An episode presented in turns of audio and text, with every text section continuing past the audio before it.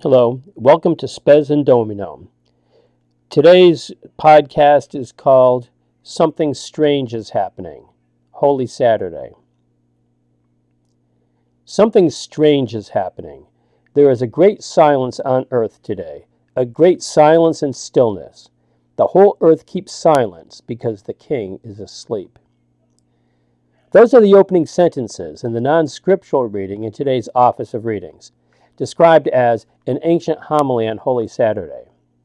It's true that Holy Saturday is not quite like any other day in the liturgical calendar.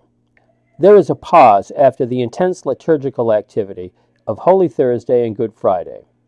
There's a sense of expectancy, and, as the author of the reading above put it, a great silence and stillness.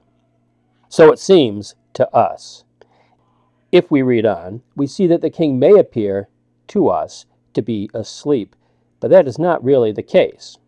It goes on. He has gone to search for our first parent, as for a lost sheep. Greatly desiring to visit those who live in darkness and in the shadow of death, he has gone to free from sorrow the captives, Adam and Eve, he who is both God and the Son of Eve. The Lord approached them bearing the cross, the weapon that had won him the victory. So, the period between death and resurrection is one of stillness and waiting in our world, but Jesus doesn't rest. And why would Christ, fresh from crucifixion and death, seek out Adam and Eve? Our homilist shows him telling our first parents, I am your God, who for your sake have become your Son. Out of love for you and for your descendants, I now, by my own authority, command all who are held in bondage to come forth, all who are in darkness to be enlightened, all who are sleeping to arise. I order you, O sleeper, to awake. I did not create you to be held a prisoner in hell. Rise from the dead, for I am the life of the dead. Rise up, work of my hands, you who were created in my image. So these words are addressed here to Adam and Eve, but they are also addressed to us, their descendants. God did not create our first parents to be held a prisoner in hell, nor did he create any of us for that purpose. Out of his love for all of us, he is calling us away from death. Rise, let us leave this place. For you are in me, and I am in you. Together we form only one person, and we cannot be separated. The picture our homilist paints here of Christ is a reflection of what Jesus says of himself in the Gospels. Consider this passage from the Gospel of Matthew. If a man has a hundred sheep, and one of them has gone astray, does he not leave the ninety nine on the mountains and go in search of the one that went astray?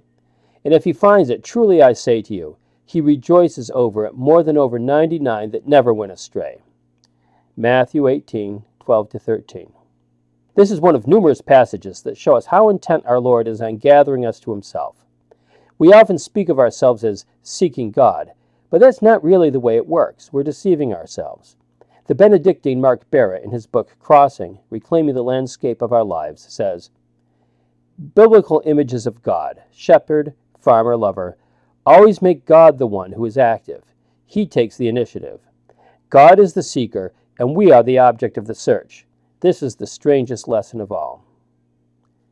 Yes, something strange is happening. While our world seems silent and still, under the surface our Lord is working out of our view to bring back all his lost sheep. We might want to take some time during the quiet of Holy Saturday to meditate on Christ's saving action and prepare ourselves to return to him when the resurrected Lord comes back for us on Easter Sunday. Thank you.